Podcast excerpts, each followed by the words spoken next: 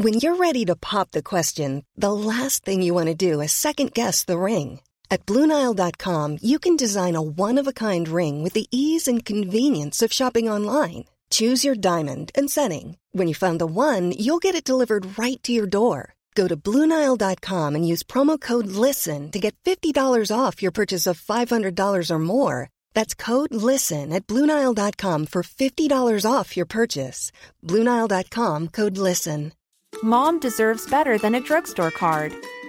This Mother's Day, surprise her with a truly special personalized card from Moonpig. Add your favorite photos, a heartfelt message, and we'll even mail it for you the same day, all for just $5. From mom to grandma, we have something to celebrate every mom in your life. Every mom deserves a Moonpig card. Get 50% off your first card at moonpig.com. Moonpig.com. Hello, welcome to Telling Everybody Everything Remembrance Day edition. It is Wednesday, the 10th of November, and I have been everywhere not wearing a poppy this week, feeling like a fucking idiot. You've got to wear a poppy. You should be wearing it on television, you should be wearing it out in the shops. Otherwise, it invites judgment, it potentially hurts feelings.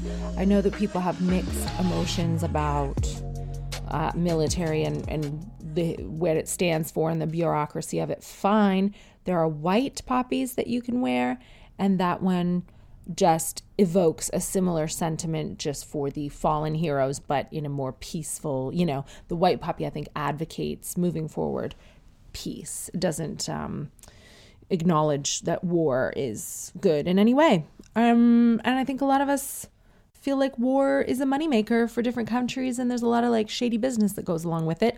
I'm not saying that conspiracy theories are on the rise. I just mean I don't know what's what anymore. I don't know what's what. So I have one day left to procure and wear a white poppy or a red poppy or, you know, whatever you want to wear. Remembrance Day is tomorrow.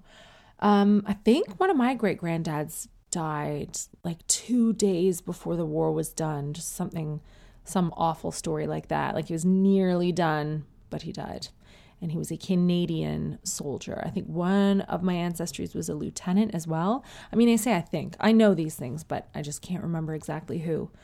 So uh, forget poppies. How about have some respect for your own family and find out who and why and when, Katherine? Look, I've been preoccupied. We've had an absolutely mad week.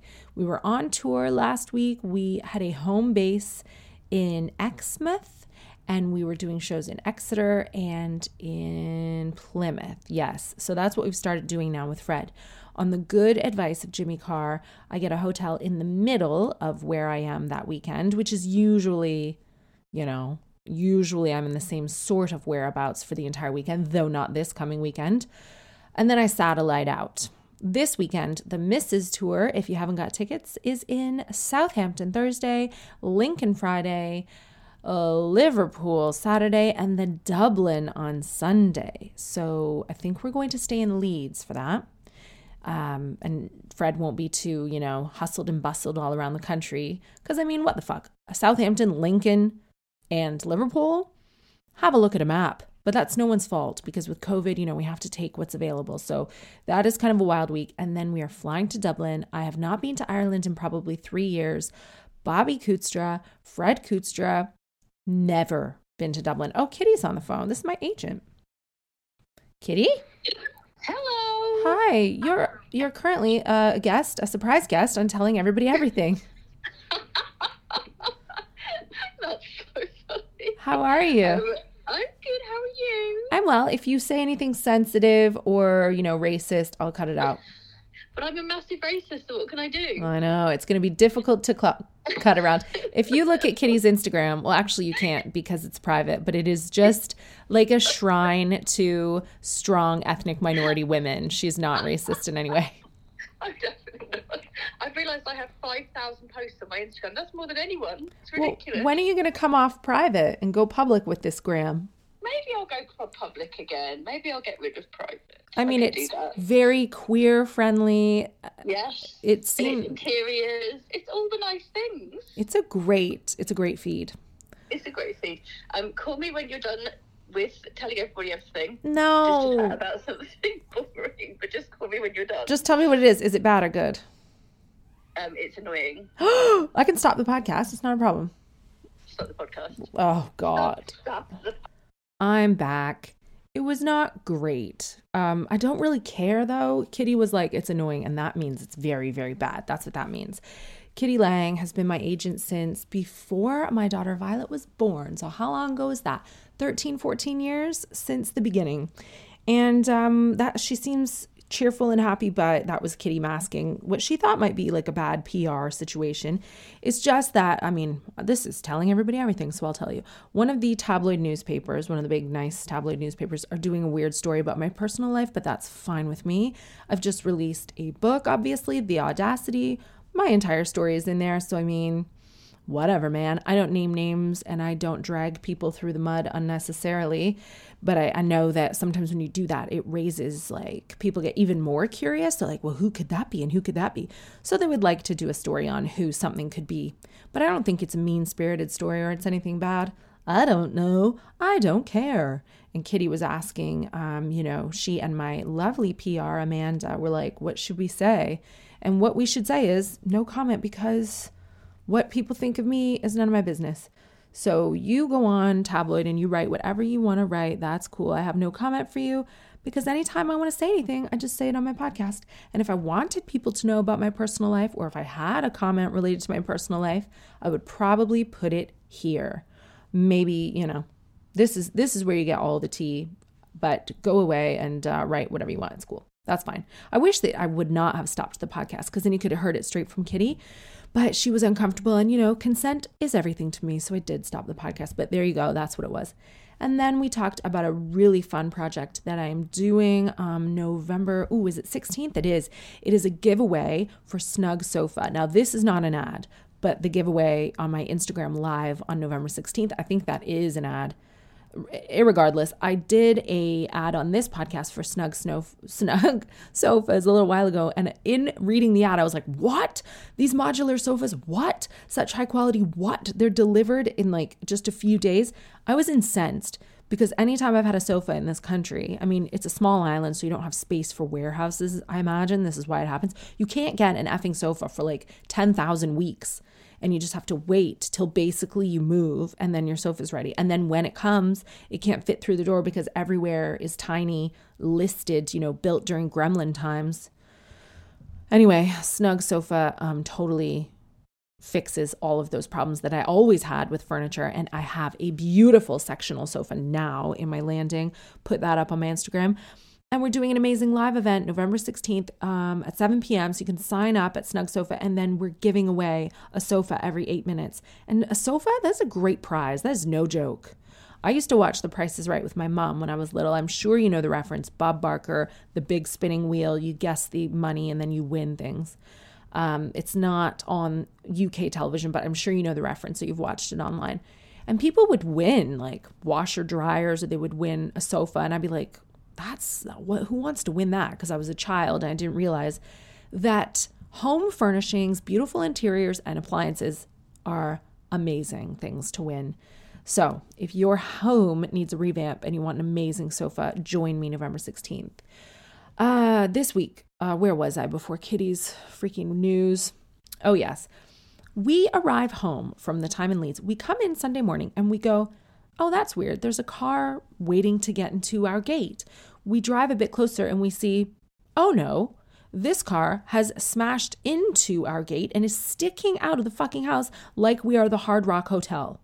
And I'm not even kidding you. There is a car halfway through, you know, its nose is in the gate and in my neighbor's gate as well. The airbags are deployed, the windows have been smashed, the car, the front end of it is just completely totaled. Like there are bricks crumbling all around my.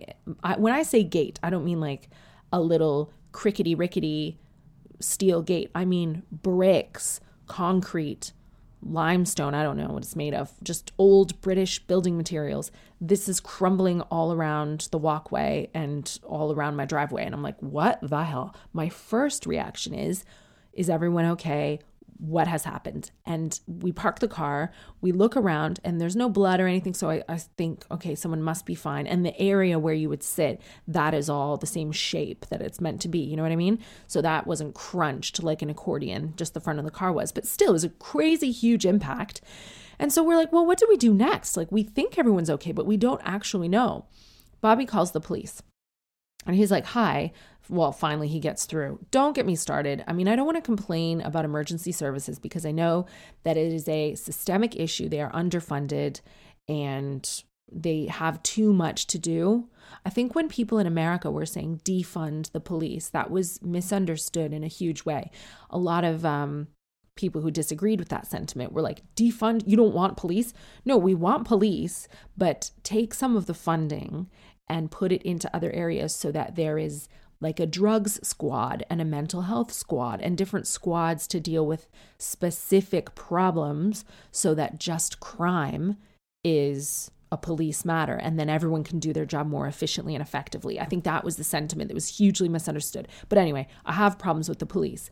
My problem is when there was a potential murderer in our home, turned out just to be a burglar. If you haven't heard about the burglary, it's in a very early podcast, I think the second one. But when Bobby first flew down the stairs after confronting this intruder upstairs, he goes, There's someone in the house. And he didn't tell me at the time he had thrown this person out the window, chased him out the window. There was, there had been someone in the house. You know what I mean? But like I freaked out. I was like, wow. I ran out the house following Bobby and called the police. And on this occasion, I called 999 because I felt like there were people in our home trying to get us. 999 put me on hold. I was on hold for over a minute before they came back. I'm hysterically crying now, being like, I really don't think you should have put me on hold. There's a murder in my house. So fine, that's water under the bridge. But I mean, what if, what if, you know, big what if I had been in some really real danger 999, you should not put people on hold. So now we have a car sticking out of our gate. Bobby calls the police, but he does not call 999. He calls 101. If you have a non emergency, but it is a police matter, that's the number that you call. I think if you're sick, you probably call 111 and then you get some advice from the NHS. If you have a problem and you need the police or fire or whomever and it's not an emergency, 101 in the UK. We call that number we it's a Sunday. So there's like many, many hoops to go through. They're like an automated bullshit, this and that. Press one if this and that. Press seven if, you know, your cat is tired. Press four if you stubbed your toe, like all these things. So finally Bobby gets through to someone. And Bobby's annoyed. Like he's annoyed by this car because number one, I think he's worried about the um passengers. And number two, just the principle of like, they didn't leave a note. I don't know what kind of note you would leave, like, sorry for crashing into your house, but we are just really confused at this point and we'd had a long journey. So the 101 person answers, and Bobby's like, Hi, I need the police, please. There's a car hanging out of my house. And the police are like, Yeah, that's not a problem for us. Bobby's like, um, Excuse me. And they said, You need to go through your insurance because unless the car is blocking traffic, we don't really care. Was there, uh, you know, I'm paraphrasing.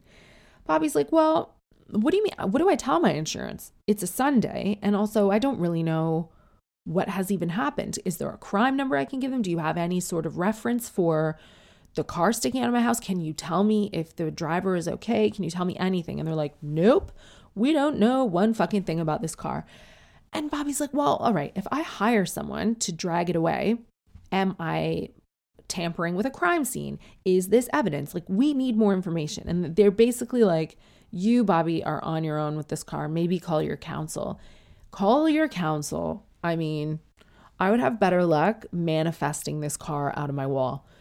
I'm not calling the council about it. Bobby is just like, he cannot believe that we pay the amount of tax that we do for the police to be like, well, don't, don't call us. We'll call you. It's like, okay. So we're hanging around the house, really worried. We go through the security footage, which we forgot we had. We're like, oh yeah, the cameras. We see that at around 11:45 the night before, the car crashed into the gate we couldn't really see, you know, that far, like how it happened. It came from the opposite direction that our cameras are pointing. So we just know there was a crash. And then we saw some people kind of milling around, walking around. We saw some people get picked up. We did see some flashing lights. So we know at least that the matter's been handled. There weren't any crazy ambulances or anything. So we know everybody's okay. And that was always our first concern. And then later that day, some family members came to the house and were like, oh, here's what happened, da da da da. We're sorting it. We'll go through your insurance, whatever. So it's all put to bed now. But it is now Wednesday afternoon and they just got the car out of there, like just about an hour ago. Just mad. So we just had a car sticking out of the gate for three days. Absolutely bananas. Bananas start to the week. And again, like please drive safely when you're out there. You just never know when a dog or a fox or a banana peel or a reckless driver is going to come out of nowhere and you're going to have to swerve into someone's home. My other takeaway that I tell Violet, because she and her friends now, they go on walks, and I've had to tell her, you are not safe on the pavement. You think you're safe on the pavement, you're walking along, be alert, be aware, listen for any tires screeching or anything else, and be always looking around. Do not expect drivers to be traveling, you know, the correct uh, way down the road. Expect mistakes. Anticipate someone to do something stupid or have an accident. Look all around you because Jesus, I mean, it doesn't even bear thinking about what if someone had been walking down the pavement. Ugh, it just, I want to remind all of you to always be vigilant, always, whether you're driving or whether you're a pedestrian. Just be always careful because this shit can happen.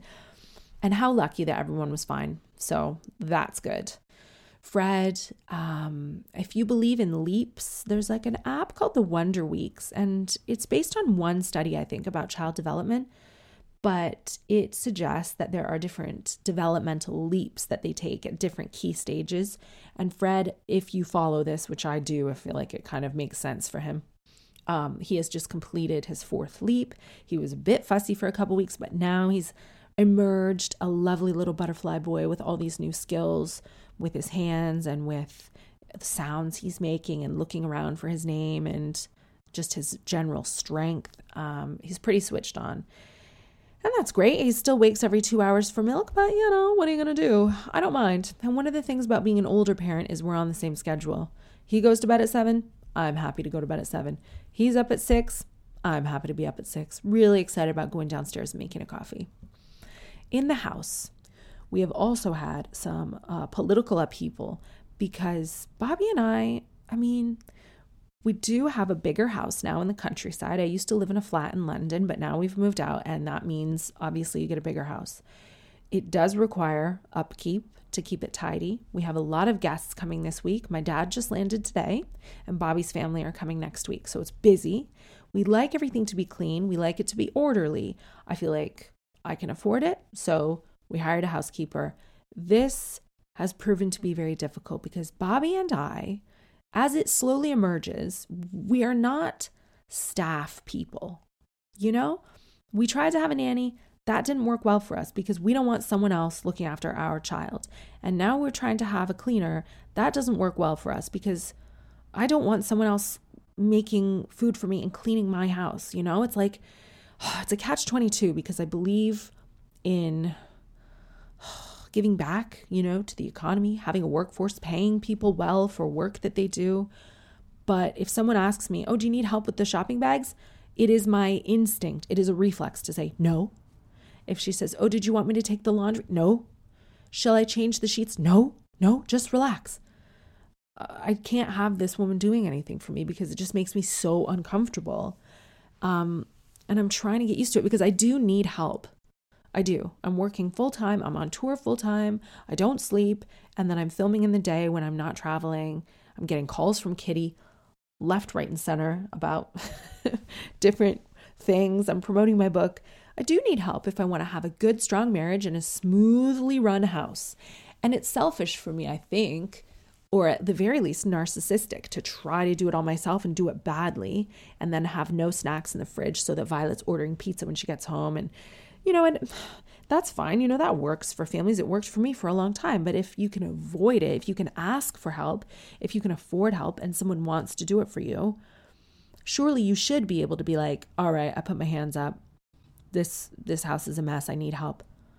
I can't do it though. I can't. Every single time this woman's like, Would you like me to dust? I'm like, No, no, please sit down, have a bowl of cereal. I'll do it. I'll do it. I'll do it. But that's like the motto of my life. I'll do it. I'll do it.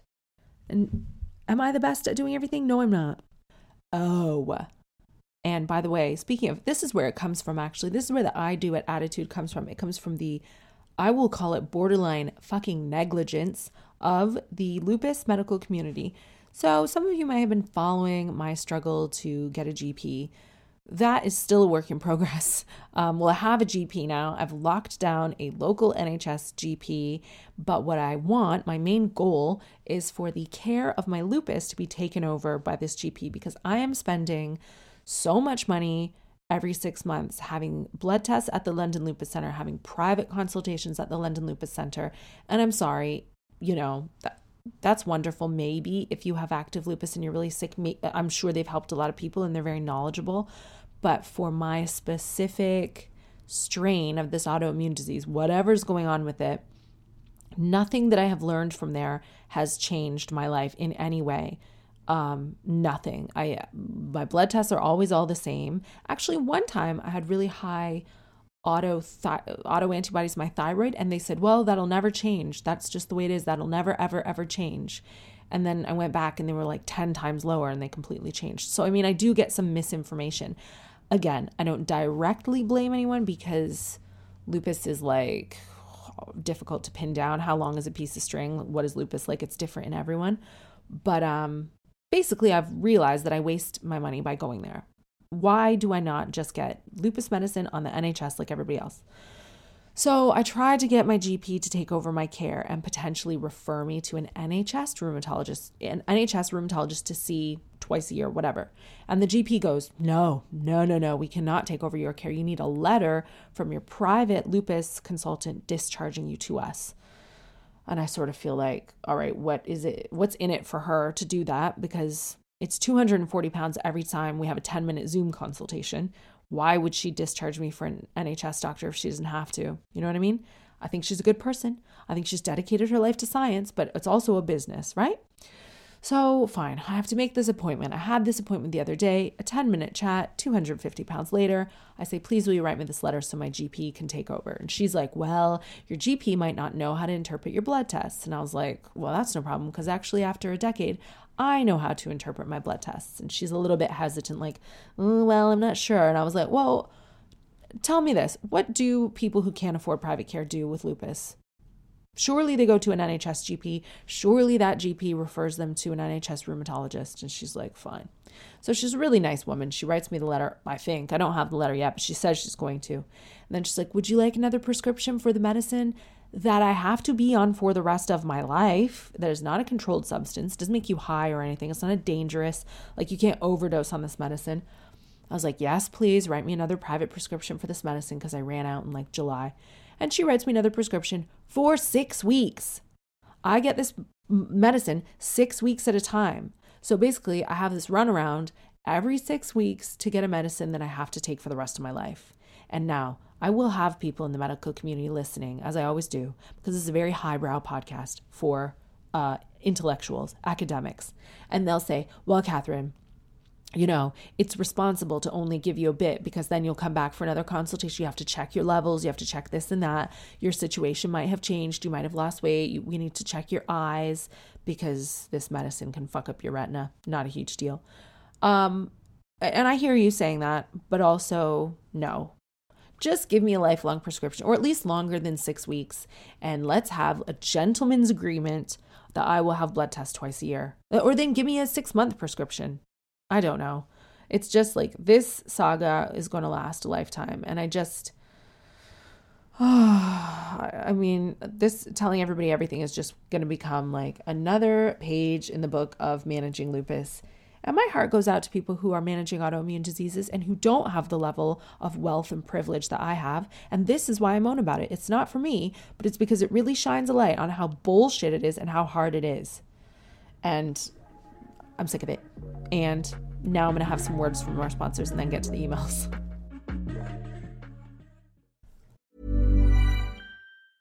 This Mother's Day, celebrate the extraordinary women in your life with a heartfelt gift from Blue Nile. Whether it's for your mom, a mother figure, or yourself as a mom, find that perfect piece to express your love and appreciation. Explore Blue Nile's exquisite pearls and mesmerizing gemstones that she's sure to love. Enjoy fast shipping options like guaranteed free shipping and returns. Make this Mother's Day unforgettable with a piece from Blue Nile. Right now, get up to 50% off at BlueNile.com. That's Bluenile.com. Mom deserves better than a drugstore card. This Mother's Day, surprise her with a truly special personalized card from Moonpig. Add your favorite photos, a heartfelt message, and we'll even mail it for you the same day, all for just $5. From mom to grandma, we have something to celebrate every mom in your life. Every mom deserves a Moonpig card. Get 50% off your first card at moonpig.com. Moonpig.com. This email is called Dad AF, which I think means Dad as fuck. Katherine, I really need your help. I've been with my partner for 10 years, married for six, and we have two adopted boys who are nine and five. Life's pretty tough with both of us working full time, plus, our two boys have extra needs, and we do it all on our own with no support, which has definitely affected our relationship and intimacy. Over the last six months, I've noticed a distance between us, and my partner's always going to the toilet for a long time or on his phone in another room. My curiosity and gut feeling got the better of me. I checked his phone, and it turns out he's on an app called Dad AF, which on face value is just an app where dads can seek advice on mental health issues and get tips. But in his messages, he's been chatting to a handful of guys, and it gets pretty steamy. He asks them to send photos of themselves and is always telling them how hard he is, that he's jacking off as they're making him horny, and how he'd love to do things with them. Oh my God. He never sends photos of himself. Oh, what a prince. And seems to ignore requests to take the conversation on to other chat sites. But I still feel that this is a massive betrayal of my trust. And in essence, it is cheating, even if he seems to just be using it as jack off material. I ended up having a chat to him and I said, Something feels different. And I said, I feel like he's chatting to someone on his phone. He totally denied it. And I specifically said, So you're not chatting to anyone? And he agreed, No, I'm not. Uh, the app quickly disappeared from his phone after this, but I've seen notifications pop up on his phone since then. So he's obviously installing and uninstalling it so there's no trace on his phone, which is sneaky in and of itself. What do you think? Shall I confront him and tell him I've seen these messages? Am I overreacting? I know I've also betrayed his trust by checking his phone, so I'm really struggling with what to do. What the hell? I love that you are the villain in this all of a sudden. Well, you know, I I really was out of line checking his phone let me go back to what these messages were again. He asks to see photos of the guys, and he's always telling them how hard he is and that he is jacking off as they are making him horny and he would love to do things with them. I mean, talk about glass half full. You're like, well, he never sends any photos of himself though, so I really I really got lucky with this one. It's totally cheating. I mean, I think every family has different definition of what they deem acceptable. I know some women who do not want their partners to look at pornography. I feel like I I wouldn't really like that, but I wouldn't freak out. But I do think if you like pornographic photos, for example, on a site, or if you interact, if you send messages or if you comment, then I've said this before, that's the difference between like looking at something and it becoming an interaction. For me, as soon as it's an interaction of any kind, it's cheating. I cannot. Bobby's in the room right now. Bobby, can you fucking imagine if I found that you were doing that on an app and and you Can you imagine a world that I was like, "Well, is it cheating? Am I overreacting?" So should I delete the app? yes. Delete the app. Okay, well. The, I mean, Won't I happen again. uh, uh, this is a complete violation. I really worry about you though, because I feel like you aren't even really clear with yourself whether this is a violation or not. Forget about what to do. It's like you don't even know, you don't trust yourself enough to be like, this has made me feel betrayed. This has made me feel cheated on. You're sort of on the fence. You're like, well, you know, blah, blah. and I think you need to get clear in your own mind like, these are my boundaries and they have been violated. And then I think you need to have a chat with your partner if you want to stay together. And I mean, yeah, life gets tough. You have two kids with some extra needs and you're full time working like two parents. This is tough. So, I mean, it's stressful, but some people really rise to the occasion and they make it through these tough times. Other people just get divorced. So I think you need to decide which which one of these people you're going to be. And you need to be like, by the way, I don't know if this needs mentioning, but it is a boundary for me that you not say you're jacking off to pictures of naked men online. And then once that's articulated, if he's disrespected your boundaries, then that's cheating. That's it. And then you need to decide what you need to do about someone who's cheating because in my in my house this is cheating. In some houses maybe it's not, but I mean he's a liar. He's cheating. I mean Bobby, quite honestly, if you did this, if I asked you need he's in the room still, but he's quiet. He's like over in the corner. If what I would do is I wouldn't talk to you about it. I would just leave. I would just be out of the house one day and you would never see or hear from me again. What about our baby? Well, we'd have to get we'd, we'd get a mediation and they would sh- schedule the visitations with Fred and then we'd have to go to court or something and work out a 50-50 arrangement. But you would not, It sounds intense. I'm just gonna steer clear of those. you would not see my face or hear my voice again. And that's a promise. What would you do if you found me on message in on like uh what's what's the app mom mom's net if i was on mom's net being like oh send me a picture of your pussy and then like oh i'm really uh scratching the record to these pics i'd love to meet up with you and then you asked me what i was doing and i said no i'm not talking to anyone That's pretty spicy. You know, I'm a supporter of uh, same-sex relationships. no you're not a supporter of same-sex relationships when it's your wife I was gonna say, come closer so we can definitely hear you. I was just gonna say, but when it's cheating and lying and I don't know, general misbehavior, that is, you know, I think we should probably have a, a, a talk.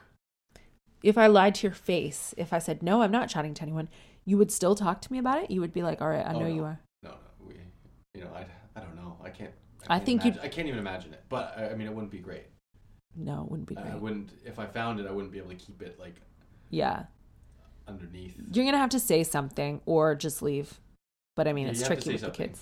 You have to. You have to be like, I've seen it and it's a violation. And then, you're up to. and then I think you need to go to counseling or something. And then if it ever happens again, get to the root of like why he's doing it. And if it ever happens again, you're done or you're done right now. I mean, he's gay. Yeah, no, th- it's, these are two men. Oh yes. We know he's gay. I didn't know that. I missed that. Can we cut that out? No. Here's one from a young person. Katherine, I'm a 20 year old student in a long distance, two year relationship with a beautiful, wonderful boy with whom I am deeply in love. I was raised in a fundamentalist Christian household where the idea that you have sex with one person when you're married for your whole life was really hammered into me, which is why, which has kind of made me go the other way. Oh. When I masturbate, I always watch group sex porn because it's so crazy to me. But I've only slept with my boyfriend, and I'm really self conscious about my body count, even though I know that doesn't matter. I've also recently come out as bisexual, so I would like to experiment a bit with girls. It's kind of just annoying to have found the person who adores me and with whom I want to spend the rest of my life this early. I mean, I'm editing it. She didn't say with whom. She said, person who adores me and who I want to spend the rest of my life with this early. But this is what I do. I just like edit it along the way. I shouldn't do that. I should read it in exactly your words. Like, I want to have one night stands and go to orgies, but I don't know if that's because I'm unhappy sexually or because I've been told I can't sleep with more than one person.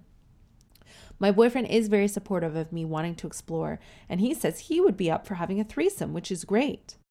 But he does not want an open relationship. I don't know if having a threesome will satisfy this urge, though. We do have a great sex life, and I love him so much. I don't want to do anything to jeopardize our relationship. I'm really struggling with this. He treats me so well, and we are so in love. Is this a real need for me? Very interesting. So, you're not sure if it's your upbringing that is making you want to rebel and have group sex, or whether, see, because I think it's your upbringing that's making you hesitant to have group sex. I don't think you're rebelling against this Christian fundamentalism. I think a lot of 20 year olds, correct me if I'm wrong, 20 year olds, I think a lot of you guys are more open about your pansexuality, bisexuality, gender fluidity. I think body count does not matter. So, by body count, if you don't know what that means, it means the number of people you've had sex with. I think that is not important to this new generation the way that it was, you know, linked with shame and stuff with us. I think you are behaving very normally for a young woman of your generation. I also think it's mad to be 20 in a relationship since you were 18 and that's the person you're going to spend the rest of your life with. that is very rare um, because you don't, re- you know, when that rule was made, we only lived to be 30. And now people have to really oh, consider that you could live till you're 120. That's what they're saying about 20 year olds now. You're going to live to be 120. So even though this guy's great, do you want to be with him for the next 100 years and then enter the messiness of like maybe having a threesome, but he doesn't want to be in an open relationship? And also, you're long distance. So I don't think your upbringing is making you rebel. I think you have dug your heels into a very serious relationship that is long distance, therefore, really difficult to maintain too early. And if you look at me and Bobby, Bobby's still in the room. I loved him when I was 16 and wanted to marry him. But guess what? I was wrong. And we had to spend 20 years apart before getting back together. And we always say this BK, if we had stayed together all that time, where do you think we'd be now? Uh, in Sarnia, our hometown, with a bunch of kids. you do? You don't think we'd have split up? I don't know. I think we would have. Could have. Yeah. It's hard to say, but we wouldn't be where we are now. Yeah, we wouldn't have like an international, exciting life. And we would not have grown. You know what I mean? Bobby's divorced. I've had a child with someone else. I've had many weird relationships. Bobby has a relationship that was weird after his marriage. Yes. And, um, you know, these times were not great for us. We didn't have orgies or group sex. Bobby, did you ever have orgies or group sex? No. No, we're not like A you. couple like weird, like yeah, things, but not. Go on. What do you mean a couple weird things? Well, like I told you about that one kind of like half threesome type of weird thing. Whoa. Yeah. And it was pretty pretty awkward. Well, he didn't like it. So your boyfriend might be biting off more than he can chew. Yeah, it's not easy. So I don't know. I think finish this boyfriend. I think you can lovingly be like, look, guys do this, did this all the time when I was young. So why can't you do it? Be like, I'm at uni right now. We have been too serious for too long. I love you. I do not think I can do better than you. Uh, but I've just met you at the wrong time. I wish that you and I could meet when we're 30 or 35, but currently I'm 20. And when I said I wanted to have a threesome, what I meant was I want to have sex with a woman and you not be there and then move on with your life. And if it's meant to be, it will find you and you will reunite with this man. But I mean, for you to try to navigate all these questions with him, I know you don't want to jeopardize the relationship, but I think by by starting to date too young and trying to stay together forever, like that does jeopardize the relationship. Look at me and Bobby once again. You could end up with this man, but you're going to have to spread your wings a little bit in the meantime. It is a relationship bonanza in the emails today. All right. Katherine, I was with my ex for a little over a year, and I was his longest relationship. I'm 24, he's 25. We met on Tinder, and we were basically together since the first date, and for most of our relationship, it was great. However, anytime he had some problems in his personal life, he would take it out on me by being moody and mean to me, and generally making me feel like I'm annoying him by just being there. This hurt me, but I loved him, so I stuck it out, and once his stressful situation ended, I thought he'd be back to being loving and kind. A few months ago, this started again.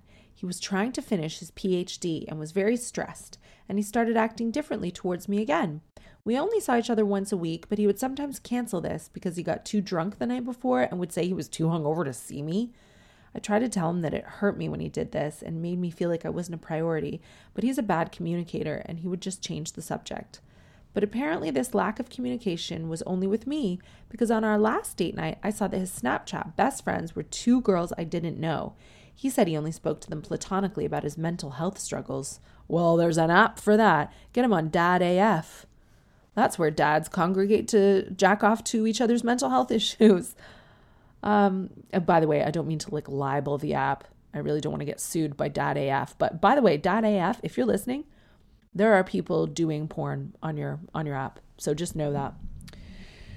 Um, I've been trying to get him to open up to me about his mental health. He said he didn't talk to me about it as he didn't want to annoy me, and he didn't care if he annoyed these two girls, so that's why he talked to them.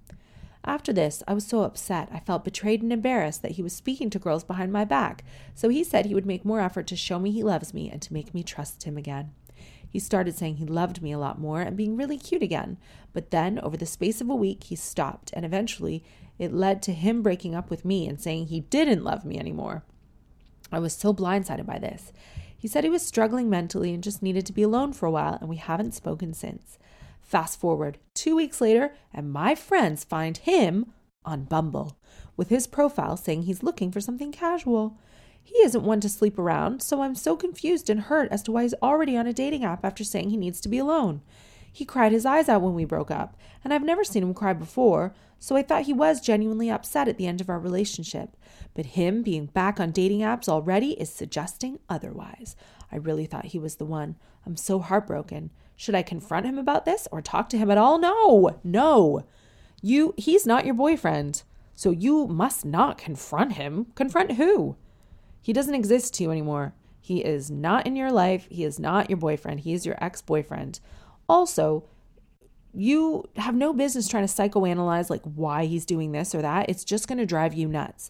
Two things can be true at the same time. He can be sad about breaking up with you, but he can also be interested in casual dating. I think I hate to draw like, you know, gender generalities. What's the word there? Like, what's the thing? What am I trying to say, Bobby? Specific gender, Gender stereotype? stereotypes. Wow. Long COVID and a newborn. He's not really a newborn anymore. He's almost five months. He'll be five months this week. But listen, I don't want to gender stereotype you, but I think in my experience with my girlfriends, it's very hard for us to imagine that guys can be um, depressed and still want to fuck a stranger, sad and still want to fuck a stranger, in love with you but still want to fuck a stranger, busy but still want to fuck a stranger, need space but still want to fuck a stranger. But they can be anything and still want to fuck a stranger. And sometimes they use dating apps just for entertainment, just to chat to someone, kind of like a game, a distraction. You can never predict, you know, or like decipher how someone's truly feeling inside by their activity on dating apps. You know, different people deal with grief different ways. And also, he just sounds really immature in the email. Like taking out his stress on you, being unkind to you, flip flopping in the space of a week.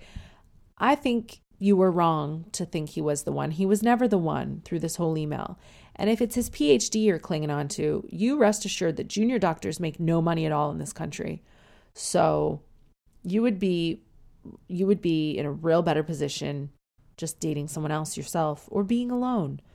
This guy and everything you've told me about him, he just seems really mature. Bobby, did you listen to this email? Do you have any Oh, reactions? no, I didn't hear it. I'm so sorry. Why aren't you listening? Um, What are you doing over there? Headphones? no, no, I'm just reading some sports news. Oh my God. So you see, this is how it ends anyway. You can be madly in love with someone who's totally right for you, and they're not, you know, jerking off to other dads on apps, and they're not breaking up with you, and they don't have secret chats with their girlfriends on Snapchat. Um, and they still are sick of your shit after three years, and they'll put headphones on when you're in the room and watch sporting news. So, I mean, you're only 24. Be by yourself for a while. Please stop thinking about this man and trying to like sleuth about what he's thinking, what he's doing, what it means. This is the main mistake that we make. Of course, he's going to be on dating apps. Why? Because it feels better to have interest from someone and to have a distraction from whatever's going on.